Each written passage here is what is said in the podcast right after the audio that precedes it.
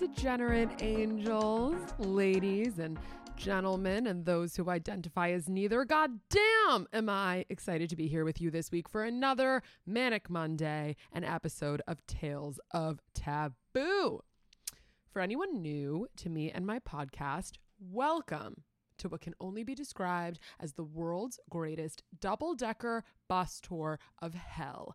My name is Ali Weiss. I am a native New York Z list entertainer with distinctly large eyebrows, an incredibly slow metabolism, and an all consuming obsession with all things dark, dirty, and disapproved of by polite society. This guy who broke my heart once said that I'm a journalist reporting live from the gutter. And while obviously I'd prefer a filming location that's a little more like sanitary, he's not entirely wrong. Uh, it is and always has been my belief that those who are brave enough to tread off the beaten path come back with the most poignant wisdom and valuable life lessons to share. Usually, each episode of this show is composed of anonymous submissions about a particular topic or experience from you guys, my gorgeous listeners. But every once in a while, my strange, slightly degenerate life will lead me to someone so interesting that I have no choice but to stand and then interview them. So that's exactly what we're doing this week. Jason Surin, Suran, Suran, Saran, Saran, Suran.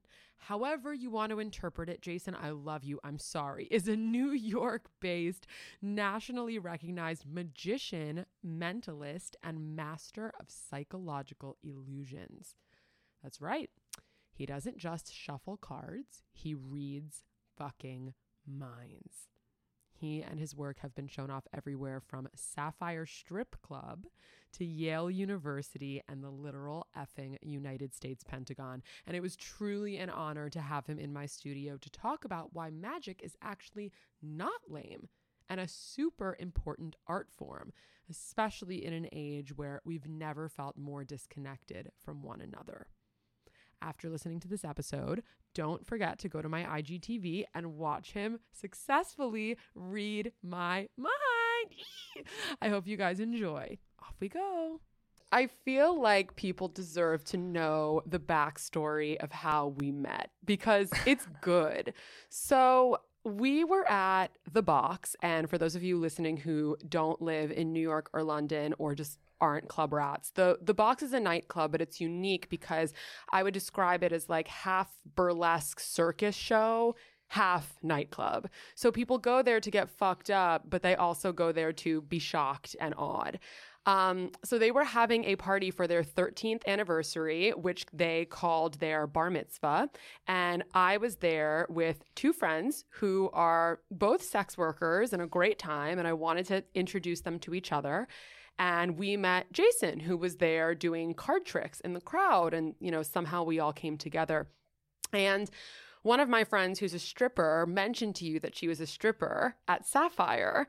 and you said the funniest thing. I actually wrote it down in my phone and I found it in my notes so that I could read it out here. I don't remember. Oh this. my What God, it I was say? so good. Oh you go to her, you go, quote, there's no place less conducive to magic than Sapphire 39 on a Sunday night, especially since I'm a mind reader. No one there wants to have their mind read. It's like, sir, think about your 10 year old daughter.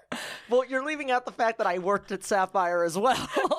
That's doing- the that's the key to why I doing said well that. that's what that's it said less conducive to magic. So Yeah. going going around sapphire Yeah. doing card tricks doing your uh, mentalist tricks. And like of course i knew in that moment i was obsessed with you. A you were funny. B you you worked in a strip club as a magician. I was like this is the most fascinating Yeah, person alive. And and now we're here Now we're here. oh my god but i forgot an important step the step in between was that you were hired to work the birthday party of one of my friends who was at the box that night That I was. and it was on a very fancy yacht mm-hmm. that was paid for by one of her clients who was there having a meltdown. Which I nobody told me that, so I was just trying to read the dynamic of what was going on. It was a shit show and a half, the most glamorous shit show anyone's ever seen. Full catering. We're all on mushrooms. I was so high on mushrooms.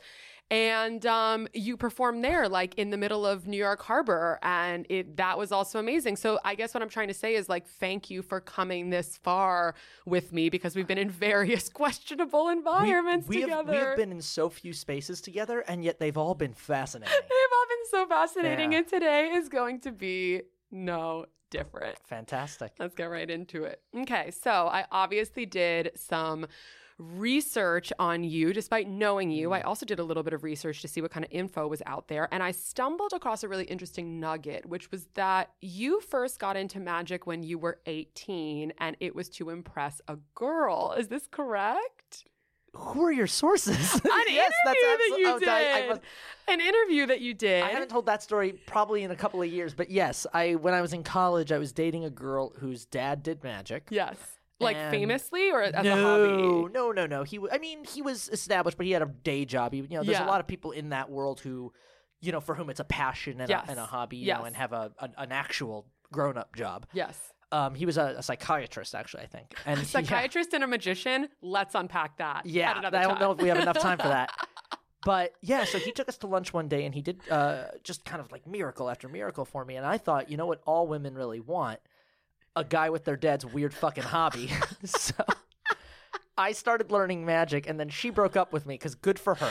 But I I stayed very, very sort of interested in in whatever the hell this weird art form was. Yeah, and I was gonna say when I just when I read that that you had picked up magic to impress a woman, I was like, I think this is the first and only time I'm going to hear this narrative, picking up magic to impress a woman. I, I think you'd be shocked by how often young men fall into that logic. I mean, it, it, it's not a good thing, certainly. There was like definitely a era of online magic in like the mid to late 2000s where that was like heavily marketed Yeah, too. yeah, You know, to, to the exclusion of young women who, who, you know, might have otherwise become very interested in magic. Yeah, so, like, yeah. it's definitely a bad thing, but I see a really interesting pickup tactic here though. You know, you tell people that you're a mentalist and then you can sit there and read their minds and be like, I can tell that you want to go out with me. I can literally see it well, it's in not my just head. it's not just you know limited to that. The truth is, it works on it works on everybody. It works on right? Like, everybody, yeah, the thing about magic is it's a social lubricant, right? And so how you want how you choose to use that is kind of up to you and your priorities. yes. But it's a social lubricant because, like, I, I always say deep down, I think everybody loves magic and everybody hates magicians. Yes. and so there's that. There's always that It's push true. and pull. It's true. Okay, so obviously there are a lot of components to what you do. I find them all equally fascinating. But when the average person thinks of a magician, they hmm. tend to focus on card tricks or, you know, d- the smaller scale party tricks. Now, I'm sorry if this person happens to be one of your professional rivals, but I need to bring him up. So, Derek DelGaudio. Amazing. I obsessed with him. I watched his one man show on Hulu, and he had this whole portion of the show that was talking about how he learned how to manage cards from like card sharks and hmm. degenerates and like people who worked in casinos whose job it was to make sure that the house won every time. I would love to know not only like how you learned to maneuver around a card deck, but how you really became a master. Because there's like a line that you need to cross between being someone who's impressive with cards and people who can leave your jaw on the floor. So, who taught you? Did you have a really interesting mentor, or is it all thanks to you? Definitely not all thanks to me. I was I was extremely lucky, and first of all, good shout out to Derek because I mean, what Derek did with uh, and you, everybody should watch it in and of It's itself. On so Hulu, moving. yeah. Um, you know, arguably was the most important thing that Magic's produced in a hundred years. Yeah. So, you know, all all credit in the world to yeah. Yay yeah, for clap- Derek. clappity Yay clap for Derek. because I mean, he really pushed the art forward with that uh, show. But I was very very lucky because my first exposure to magic outside of you know my ex girlfriend's father was I I was trying to basically find other people in the city who were into this because I was like kind of you know just looking online and like watching YouTube videos and I was like I kind of want to get into this. And so I uh went to see if I was at NYU at the time to see if NYU had a magic club and I found a Facebook group with a um uh, a single member in it, and his name was Eli Bosnick. He'd graduated the year before me, uh, before I'd even looked. Yeah. He's like five years older than me. And I messaged him and he was like, Oh, yeah, that club never really existed. But uh, you know, come meet me. I I'm the house manager or something at the at this magic show downtown Yeah. called the, the Monday Night Magic, Mhm. which was at the player is is still at the Players Theater. Uh, on MacDougal Street. And so I went there on a Monday night to go meet him. I thought, you know, I'd, okay, I'll see the show, whatever. And he wasn't there. He was like an hour and a half late. And the guy Love who ran it. the show, this kind of gruff producer um, named Michael, who was, you know, if you picture like an old timey theater producer, you know, Mhm. c- y- it was literally Mhm, that. mhm. Sees me loitering in the lobby and it goes, you know, either stuff a program or get the hell out of my theater. And literally, like like an old Hollywood kind of story, you know, throws me a box of of of playbills to stuff leaflets. oh my god! And so you became the usher. I became an usher literally that day, and so I kept coming back every Monday night. And the, you know, they was like they paid you like seven bucks or something. But for me, the joy of it was at the end of every show, all the crew and the magicians would go out to dinner afterwards at the Yes. D- Washington Street Diner right on the park, and I would get to watch like because some of the best magicians in the city would come through, not only to perform in the show, but sometimes just to watch each other. Right? I mean, you would get you know, peop names you'd recognize, you know, like would come occasionally through because the cast rotated every week. And Yeah. I would just get to sit there watching them talk about fire breathing and pickpocketing and card tricks and Oh, coin tricks. And of course, what ended up kind of winning me over, which was mentalism and psychological illusions and juggling and ev- everything you could imagine because it was kind of a variety esque show. Yeah. And so that was really my first education, but I was really lucky in that I was getting exposed to really, really, really good performers really early on. Yeah, just by almost like a stroke of luck that you were just in the right place at the right time. Yeah. Okay, so you you really learned how to master the card deck by sitting in a New York diner and One- oh, observing. 100%. Because what That's would happen so is. awesome, Jason. What a good story. Yeah, it was it was the best, and you'd have to kind of earn it a little bit, but it was also a pretty giving community. And Yeah. so, if you expressed interest, somebody would show you something, and then if you came back the next week and you could do that something, then you get a little something more, you know, and you'd earn the secrets a little by little, and that was, um, you know, that that that's a kind of thing that almost doesn't exist anymore with Yeah. the proliferation of, of of the internet and and that kind of stuff. But you know, for me, it it felt very much like an old timey. You know, showbiz kind of story. Oh yeah, and also like a secret society that you managed to get yourself into, which I Little feel bit. like is still the world By that you live stuffing in leaflets, now. but yeah.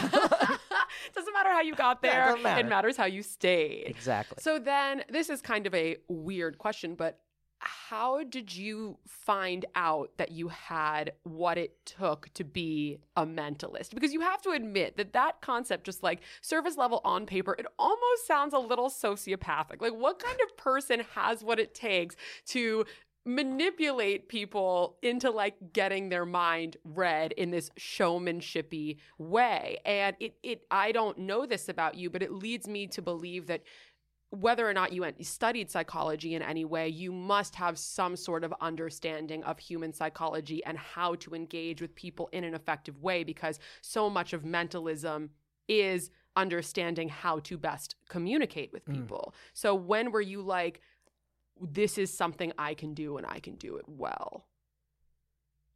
I I think I think I always had the gene for it. Yeah. I so when I started experimenting with different kinds of magic and then I kind of started dabbling in mentalism, it was a very quick realization of like this is for me Yeah, this works. because I think I always had a knack for it. Um, and if you ever met my mom, you'd understand because my mom is my mom's like that too. My mom can my mom can like win over, and my mom is the best schmoozer. Uh, For our non-Jewish listeners, uh, Yeah. I don't know how to define that word. Make a Jewish friend, but um, a, a, sh- a schmoozer is just somebody who like really knows how to work, Work- a work a crowd, crowd, work and like people. make that crowd warm to you very quickly. Yeah, it's it's not a, it's not even necessarily a negative thing or like a kind of grimy thing. Like my mom can just win over anybody, and I watched her do that my whole childhood, and I I think I inherited that from her a bit. Like Yeah. I was always. I was always a little bit, as she would put it, a charmer. Yeah. you know, Yeah, which is probably the nicer way of putting it. Yeah. But um, mentalism relies on that a lot more than other things, right? So if you're doing, right, there's forms of magic that are entirely silent yeah, right? There's mani- manipulation acts, for example, where you're producing, you know, balls and and cards from the tips of your fingers, and it's all set to music, and it's smoky and it's mysterious, but you're not, you know, you're you're verbally doing nothing, right? You're, Right. you're often set to not, right? It's often a silent act, whereas mentalism is entirely about your performance and it's entirely about scripting and it's entirely about sort of being able to lead somebody down the garden path to the outcome that you're you're trying to create for them. Right. And I was a theater student, so that came very intuitively Ah, to me too. I was okay. a, I was already an actor at That that, makes point. and so yeah, I, I think for me there was something really really intuitive about okay, how do you how do you take somebody that's starting from this adversarial position because you're telling them you're going to read their mind, but then put them in a position where they desperately want it to succeed Right. because that's the only way that kind of thing works is Yes. when when they're on your side as well. And so that was, I think, the thing that really appealed to me was I, I really liked figuring that out. So, for people listening who might be unfamiliar, can you just quickly like explain what the difference is between a mentalist and like a psychic or a palm reader? You know, because I think that what people fail to understand is like how much theatrical skill is required in order to do what you do versus like being one of those people who are on the corner of West 4th Street with like a, a psychic booth who have been there for Right. 30 years. Um, well, it's actually interesting. So you referenced Derek sort of learning from, you know, how to manipulate a deck of cards from degenerate gambling, Right, you know, yeah. hustlers. Um, whereas most of mentalism comes from the psychic and mediumship world and from the fortune telling world. Ah, Right. It, it, it, it owes a tremendous amount of its lineage to that, not to necessarily magic history. Um, In fact, they didn't really start intersecting until the mid 20th century, right? They, they were very different branches of, of, of not magic, but of performance. fascinating. Um, yeah. And so for me, the main difference is honesty and clarity, I suppose. Because when you're performing as a mentalist, you're sort of upfront saying, I don't have, at least in my opinion, there's certainly debate in the community, but I would say that that requires you to, on some level, tell your audience you are not psychic, Right. you are not in possession of any kind of supernatural ability. The moment you're doing that, you're not you're not surviving on your talent or your skill as a showman.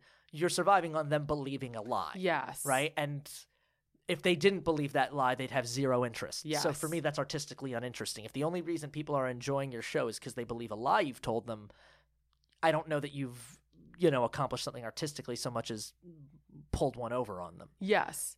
And that leads me to my next question, which is how do you walk that line between producing a theatrical experience and like honestly a very human experience when you successfully read someone's mind because it encourages them to be vulnerable and it gives them the spotlight for vulnerability that they wouldn't necessarily have in day-to-day life being kind of seen and understood by a stranger like that. Hmm. But knowing that in order to get to that point it does require a lot of mastery of manipulation so ha- has that ever kind of created like a, a moral back and forth for you or do you see it as just being more simple than that No, it's a. I mean, there's a constant tension between the two, right? Because what you want as an artist in any capacity is an authentic, right, moment. right And how do you have authenticity when you're starting from deception? right And when there's all this stuff you can't tell the audience, and when there's all these misleading premises and hidden suggestions, and you know,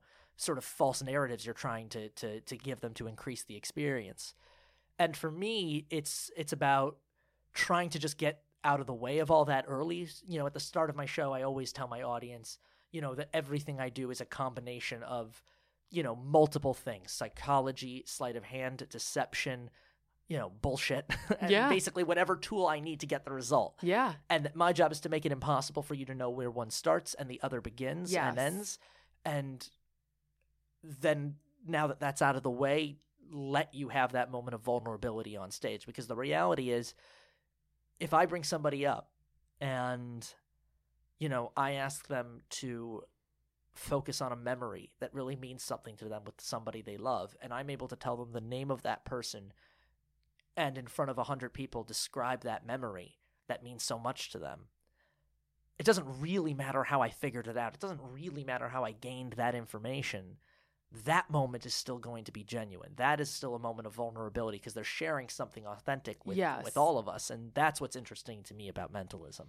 And I, I think that you also touched on something that's really important, which is kind of the nucleus of why I wanted to have this conversation with you, which is I find it really fascinating that people are so like at least in the beginning magic averse. And mm. it's like you said people like love magic but they hate magicians. There's always this like animosity and hostility towards magicians. I mean, way more than you see towards Apparently in this room. No, there's zero. You know, I love everything. What you do, I'm just be. You know, I'm being honest. Don't. Absolutely, no, I, you're you're you're hitting it on the head Okay, for sure. so so this is the thing, right? Like I, I just think that the whole dynamic, not even just with magic or mentalism, but even if you look at the dynamic of a stand-up comedy club, people pay to go to a stand-up comedy club to laugh. They Mm. pay for whoever goes on stage to solicit a positive reaction in them, and a lot of that has to do with audience members seeing themselves in the comedian, hearing themselves in the story. So I always think to myself, why are people so skeptical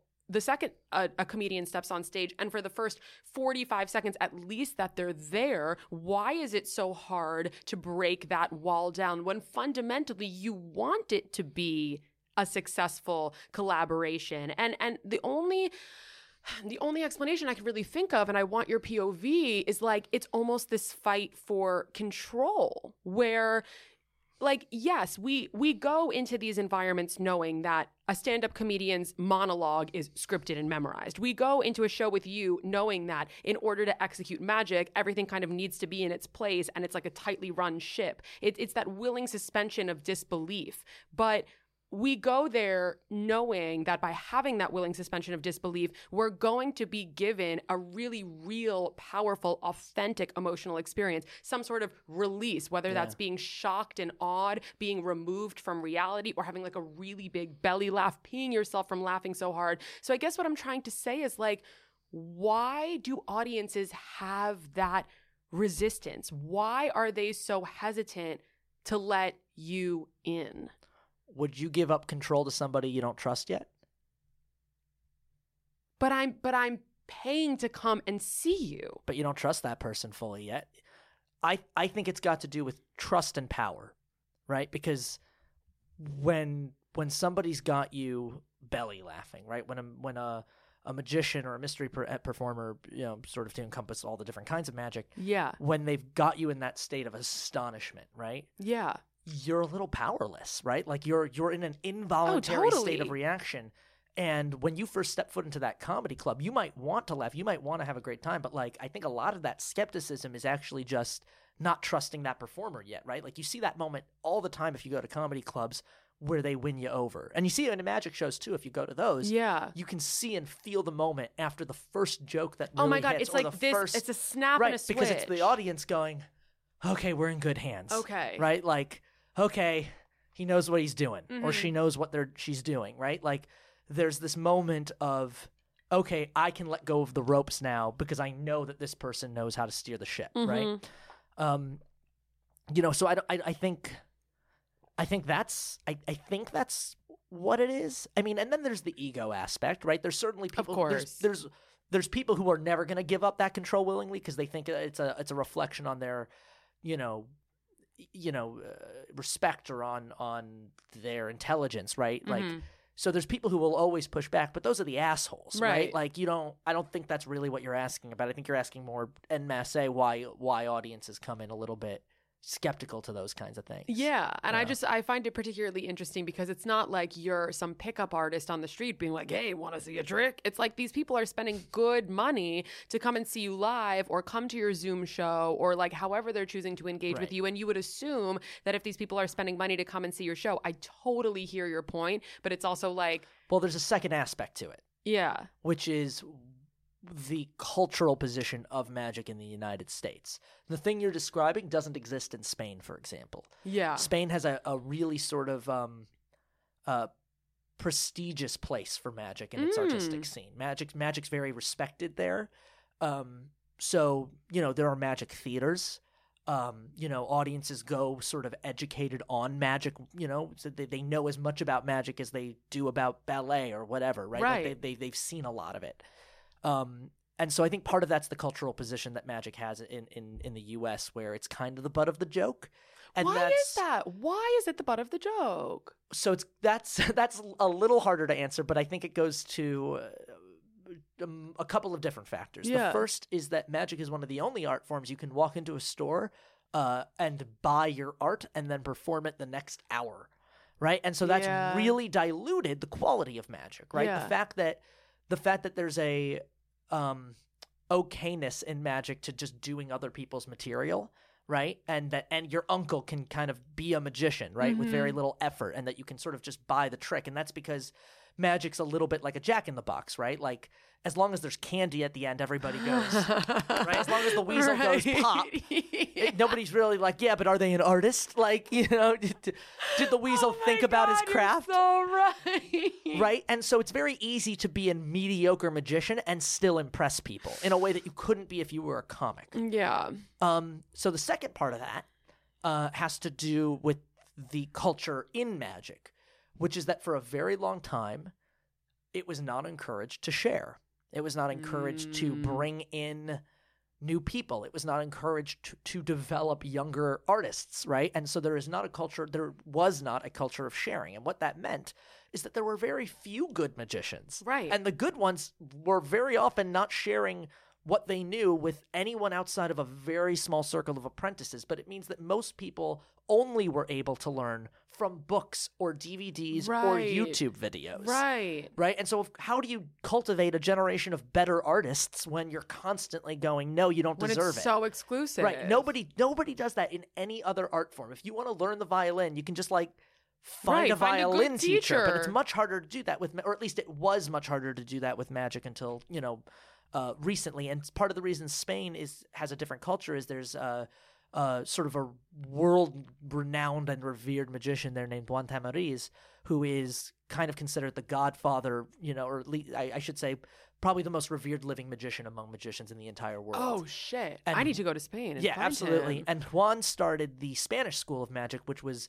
very heavily rooted in this belief that anyone with an interest in magic deserved a chance to learn it, right? And so was much more generous with with knowledge, and so that cultivates a different kind of culture, you know. Yeah, it's interesting, you know, because magic is seen as this thing that's like kind of a joke, or if you're selecting between art forms, it's wrongly not seen as being as prestigious as other forms. I would almost think that the magic community would be warm and open towards somebody who like passionately expresses an interest in joining. It would almost be like, oh, you want to come and join like our band of outsiders? Like, I would think that there would be more of a warm welcome there, but I also do understand that people are so possessive over their tricks, which they've taken like years to hone.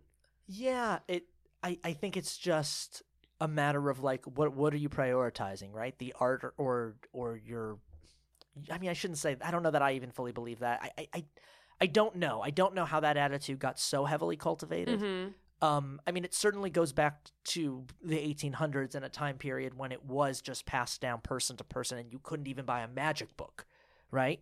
Uh, uh, or a magic kit, right? That didn't exist in the mid 1800s, Yeah. right? That comes, you know, a couple decades later, and so I, I think, I think there's a belief in magic that the secret is what matters, right? And so we have to protect the secret at all costs. Right. If the secret gets out, our heads will explode, and you know not not only does that seem to me to be untrue, but it I think it's demonstrably untrue because there are so many secrets you could easily find now if you just Googled, you know, go to YouTube after a, sh- a Oh my god, show, I have fallen into many YouTube holes when I'm stoned, being like David Blaine revealed. You and know, has it ruined David Blaine for you? No. There you go. Not at all. And I was going to ask you about that. I was going to point blank ask Do you think if audiences knew how tricks were done, it would stop them from, want- from wanting to see those tricks done super well anyway? So here's my theory about that. okay.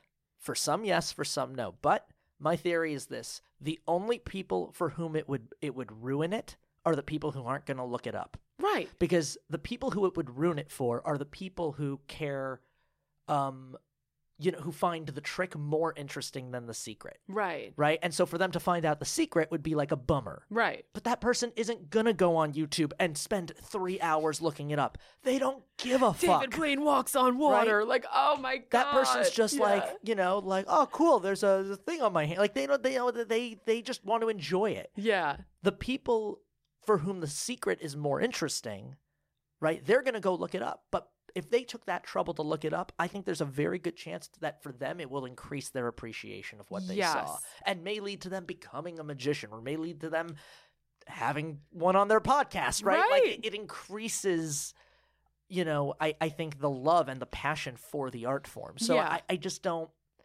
you know, you, you don't want those secrets finding their way to people who don't want to find them. Yes. But I don't know that it's made a dent in, in if anything, I think there's more magic right now and more appreciation for it than there's ever been in the United States. Yes. So, uh, you know, I, I I don't know how you arrive at the conclusion that that's hurt us. Yeah. It's interesting. So I, I keep saying it's interesting, but seriously, this whole conversation is so interesting. I I've always loved magic, and I've just what I've loved about it is it's this opportunity to give up control, as we've been talking about, and also just you know have this kind of escape from reality. Like reality sucks, man. Like there's something that's like so beautiful about willing willingly going down this path of something that like you know in theory isn't real but it solicits a very real emotional response in you. I've said that already but it, that push and pull is something that you can't really find in that many corners of life. And and it's the same reason i love immersive theater. And we'll talk about immersive theater because you've put on some immersive theater shows. But i'm such a slut for immersive theater because you're basically you pay for a ticket which is paying for entry into this world that like you know is not real, but because you know it's not real, you can allow yourself to just go and whatever happens, happens. But the more that I started going to magic shows, the more I had an appreciation for the technical theatricality of the people who were on stage. And I started to be in awe of magicians and of performers. And at that point, I was like, okay, I actually am interested in knowing how they make these executions because I- I'm going to keep going back and watching them anyway. I don't care if I know how they do it. In fact, I would like to pay more attention to how well they manipulate the stage Exactly. and how well they manipulate an audience rather than like, oh, I know that he's like shuffling this card. To, you know what I'm saying? Hundred percent. Yeah. What was the question? I don't know. I actually, I was hoping that you would guide me, I, but I think I, I think I get what you're what you're getting at though. But clarify anyway. you know what? Let's just let's just say that was great. That that was that was That's the insightful. button. That That's was the useful. button. Yeah. That was it. You know, let's let's close the curtain for intermission there. No, not intermission, just the next scene. So I wrote down when I was stalking you in your past interviews online, a writer said something that was really interesting about you in a profile, and I wrote down this quote as well, which was Many mentalists guess what you're thinking. Jason thinks what you're guessing. Can you explain what this means? Yeah. Um. I, I so there's a, a really wonderful magician named Jamie Ian Swiss who's written a lot of of theory. People I think would be surprised by how much theory there is in in the magic literature. You know, not not books of tricks, but you know, just us talking about our craft. Mm-hmm. and you know jamie was once um, uh, wrote something uh, to the effect i hope i'm not misquoting that the difference between mental magic and mentalism right? A trick with mind reading versus mentalism is that mental magic is you know the revelation of a proper noun. It's me going you know you're thinking the word blue. Mentalism is the revelation of the process of thinking right? It's making somebody really feel not like you just know what they're thinking, but you know how they're thinking, Yeah. right? And so I I I I would like to think maybe that's what they, that writer was getting at is that I, I I strive in my shows to really give people the sensation that I, I'm not just gonna reveal what they're thinking at the end of this, but we're gonna go on this like journey together psychologically Yeah. because otherwise it's very boring, right? It's a it's a if you think about it, if if all you're focused on is sort of delivering them that little nugget at the end of you know your card is the three of clubs, then you're gonna end up with a whole lot of boring procedure for a very Yes. for for a, a singular two seconds of payoff. Yes. So the the challenge with mentalism is how do you make the rest of it interesting, right? How do you make the process compelling? How do you make you know the entire journey as exciting as that little moment of As sugar of candy at the end? Exactly. Yes. And as I mentioned before, so much of what you do, it's obviously theatricality, but it's also very psychologically oriented. So now that I know that you have a theater background, this makes a lot of sense to me because I also went to theater school and there's there's so much that you learn there. Like eh, you know, we take script analysis classes and and you learn like what to identify in the subtext we call it that can reveal what a character is actually thinking. So if you apply that concept to real life, how how do you determine the subtext of one of your I, I, we I guess we could call them audience members. Like if you do you kind of go down that process where like you'll say th- certain things to them and then you'll see if their eyes start darting in certain directions or if like the corner of their mouth goes in a certain way? I, I think that this is actually I don't want to ruin any of your tricks but it, it's a very practical application to real life too because there's always discussion about like how do you catch a liar and like you know how how do you see if someone is not being straight with you in a conversation are these psychological ticks just like right in front of us and we don't know what to look for I actually think we often do know what to look for. Um, I think we often don't trust that sort of instinct, but I, I think we we do possess a very, very finely tuned sense of when somebody's comfortable versus uncomfortable. And so I try to always reduce it to that. You know what I mean? I can't tell from your eye movement whether you're thinking red or green, right? There's a lot of junk science, there's a lot of pop science and in, in in that stuff that gets you know appropriated into mentalism and gets you know I, I I try to stay somewhat away from that at least you know where I think it's particularly you know harmful or stupid. Yeah.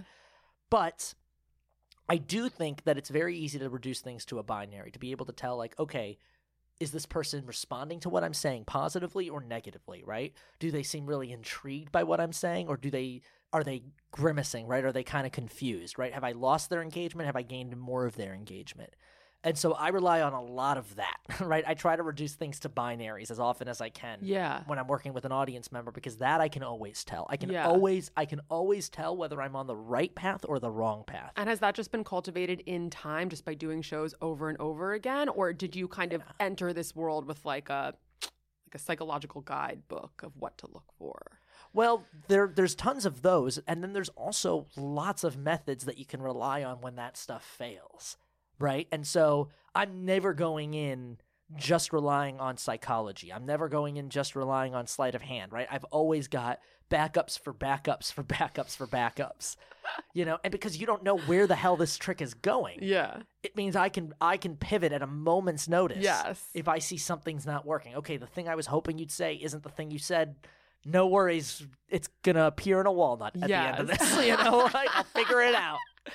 Um, you know, so there's always, you know, if you're a if you're a professional and you're a performer and you do this often, you just start to, you know, you just start to know what you need to get to get the job done.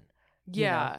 and So you it- bring all the tools you can. It sounds to me like it's almost uh you, you assemble like a choose your own adventure book in your head and you're like, all right, this person may go down this path and it will lead to here and so we'll need to like avert this in this way or they may say this and then we'll go down this path like oh, very Oh, 100%. And there's things in my shows that are, yeah you know, that, that, that when they hit, they look like miracles. yeah But if they don't hit, you're never to fucking know about it. You'll never know. you know? You know, I, it's like so a shot, a shot that I can take that if it doesn't pay off, it's, Right. it's dust in the wind. But if it hits, Yeah. you're going to tell your grandchildren yeah about that yeah moment, yeah you know? absolute jaw dropper wow so so much of preparing for a magic show is just like crisis control before Oh, anything even of- happens That's I've never heard a better description of magic. Magic is crisis, Crisis control. It is control.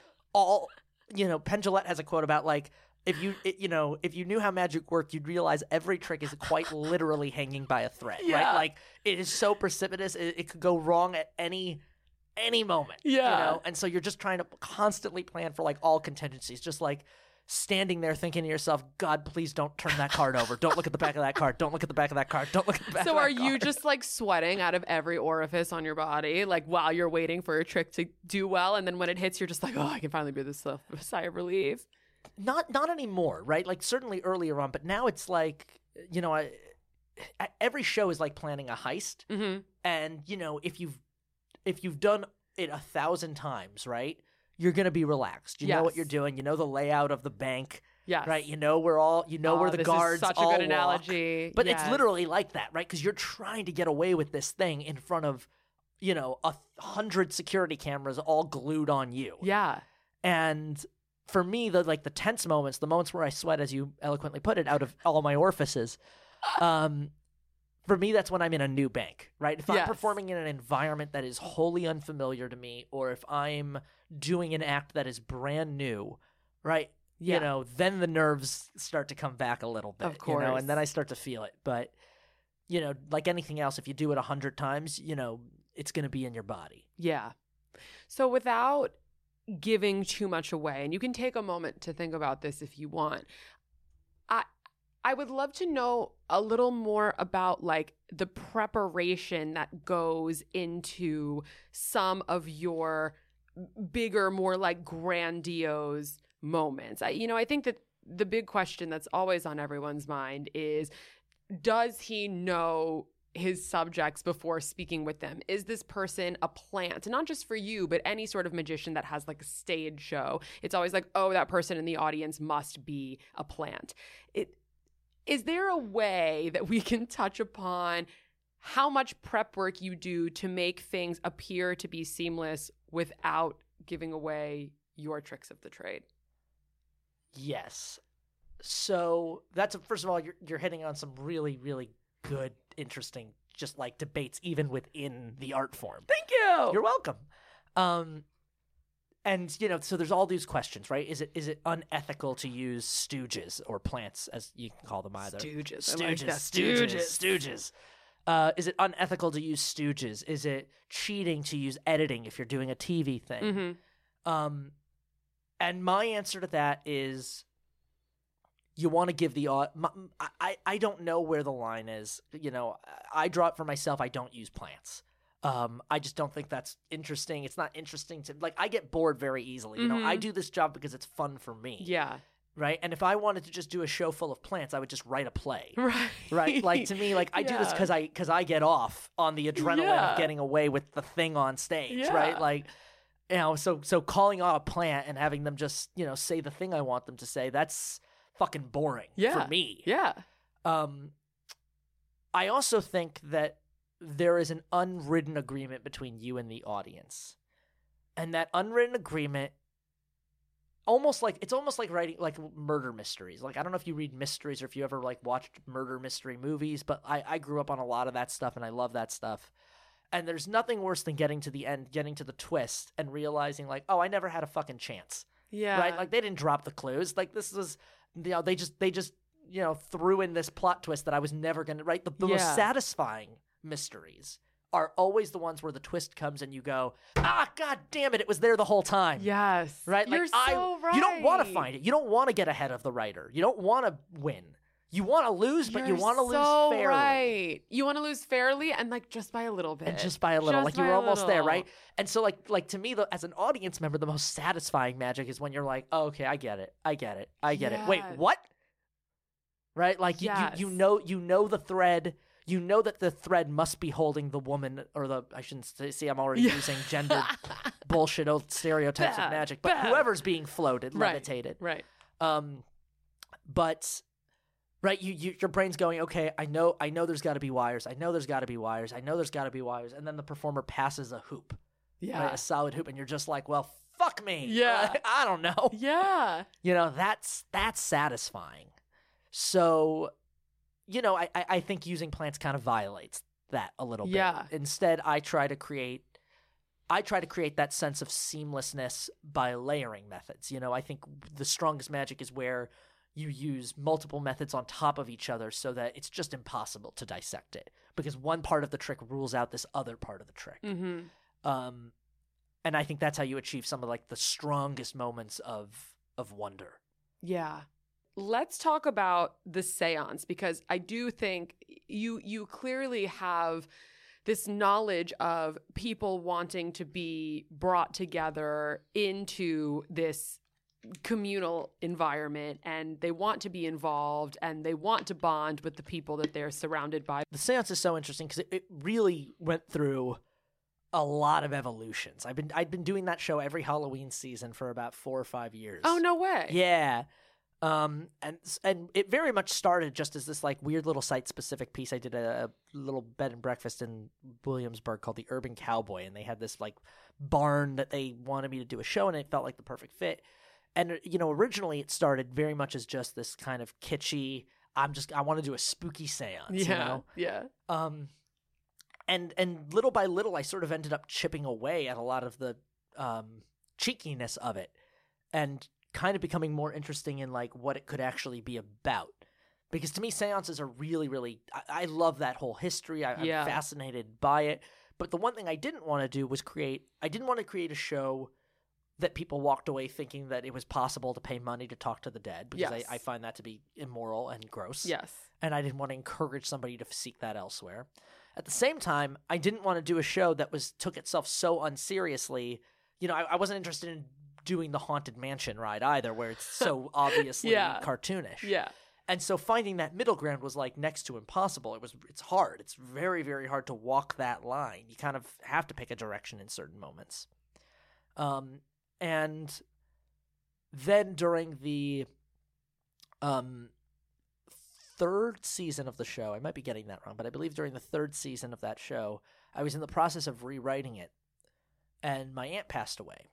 Um, who I was very, very, very close to, and I have a very small family, so you know, all Holocaust Jews. So yeah, not, not a lot of us. Um, and so you know, my aunt, who I grew up, who I grew up with, and who I was very, very close with, passed away, and that was my really my first, um, painful, painful experience of of death. yeah. Um, you know, I'm I just turned thirty, and so I'm very, very lucky that I've had very few. But Clapping not for the death, but for you. I was gonna, I was like clapping for death. clapping for death. It's inevitable. No, Um, clapping for uh, you entering We're all going to the of same your place. Um, yeah. Thank you. Um, You're welcome. But yeah, so so th- that moment really clarified what I wanted. You know, for me, clarified like what what it was about this show that I'd always been interested in, even if I couldn't articulate it before. Yeah. Which was the realization that like, because there was a my my aunt uh, had had gone into a, a a coma, and so there was a lot that I didn't get to say. Yeah. Um, and there's more to that story, but you know, I had this moment, this realization after she passed of like, oh yeah, like if somebody could convince me beyond doubt that like for a for for all the money in my checking account, I could have an hour conversation with her through Yeah, them you'd and do could it. without miss without fucking missing a beat, Yeah. right?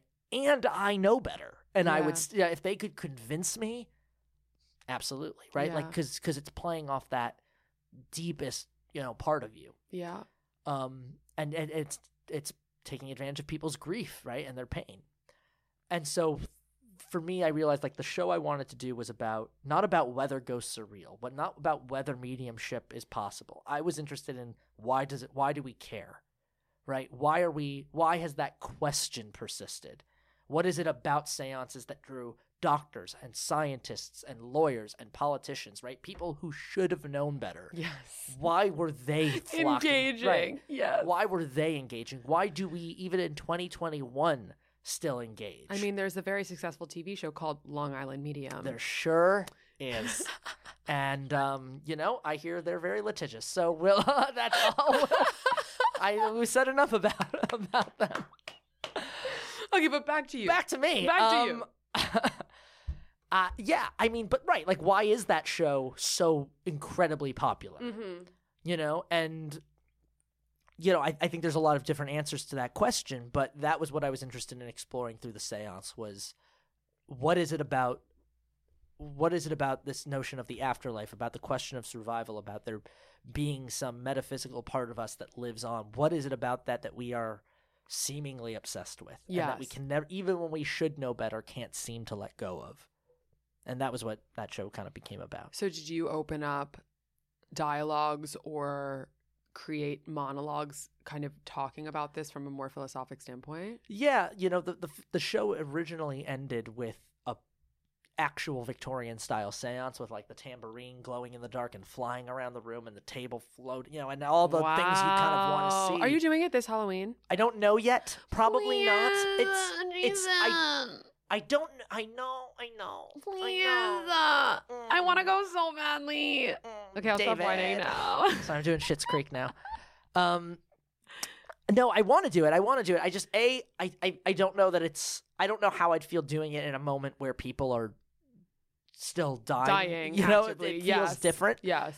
Um, because that's when people become most vulnerable to these kinds of things, right? There's always a spike in spiritualism whenever there's like a mass upheaval. Yes. Um, and the second reason, just you know, being able to find a space and you know do a show. It's hard. Of it's course, hard to in a plan for shows, Yeah. right? Well, it's it's just the ground is st- we're still living through this, right? Yeah. Like the ground is still shifting. So it's- not over. it's not over. But I not have, a, I have another show opening um, at a hotel that's going to be pretty exciting. So I'm excited about that. And it always makes the seance stuff always works its way into whatever I'm doing. 'cause Yes. It's always on my mind. Um, what was the original question? um just like oh yeah it was um did you incorporate these like philosophical conversations yes. about death into the show So like so the show used to end with um you A know, the- Victorian the very. Victorian style sort of gimmicky seance and I eventually got so tired of that cuz even when it even when it hit at best you just got people screaming in their seats right Yeah. it was a haunted house ride yeah I mean don't get me wrong we had one person literally pee their chair and that was pretty lit validating oh my god that's so lit Uh, yeah that was pretty wild. All you want is the pee. All you want I live for pee. I We- you know what? We'll and we'll fix that in post. you- I live for Um, pee. and you just choked on that being like yeah maybe not. No we're keeping that in. Yeah. Yeah. yeah. Yeah. so you're a magician. You're allowed Yeah, to be weird. That's you're allowed to be absolutely right. afraid. If anything, it makes it better. yeah Um, i agree. So, so so. I eventually got rid of that ending, and eventually just started ending the show by giving people sort of five to six minutes in the dark to go through a moment while holding hands internally with somebody they lost, and sort of bring that pe- person oh into the i room just got chills. Yeah. Uh, just mentally. yeah. And the point being like look i don't know if these people live on in any way. I i don't know if ghosts exist. I don't know if there's an afterlife. What i do know is that this is a way we can keep these people alive right? Yeah. like and so i created a moment in the show where people just got to share about the people that they had you know lost or the people they were hoping would come through. And you know regardless of whether or not you know a, a seance is possible regardless of whether or not you know the soul lives on i i do know that we can keep people with us. And i think that is through remembering them through sharing uh, them with others right and creating sort of communal space for them and Mhm. and honoring them in that way and you know i i try i event the show the show eventually became much more about that um and that sort of uh, i guess philosophical question as you put it no i just genuinely got goosebumps i that's why i think it was the p wasn't it It was the pee. I just Yeah. thought I thought about you and your obsession with pee, and I was just like, I can't contain myself. As we both drink more As we both water. drink more as we water, both yeah. drink more water. Um, no, you know, I again, my love of magic has always had a lot to do with the fact that you guys are in such a powerful position being able to create these really raw you know psychological experiences but doing them in a way that people don't necessarily know that it's happening until it's happening. Like when you go to a therapist's office you trudge over there or you turn on your zoom camera now and you're just like all right this is going to be 45 minutes of me just talking about myself and having to unpack the trauma and like you know what to expect and you kind of know that you're going to feel crappy after it but i think ha- having this opportunity for release and for connection and for reflection in a kind of glamorous over the top theatrical environment th- that's really the way to do things. It's the same reason why people go to the movies a lot of the time. Like you want to be having that emotional experience in the company of a lot of other people. You just don't necessarily want somebody looking at you in the eye and going like so how do you feel about that you know what I'm getting at? Like I, I think that you really like yes, you're a performer and and yes, you're a showman, but y- you're also in a really advantageous position to encourage people to think further outside the box or deeper within themselves than I think they otherwise would.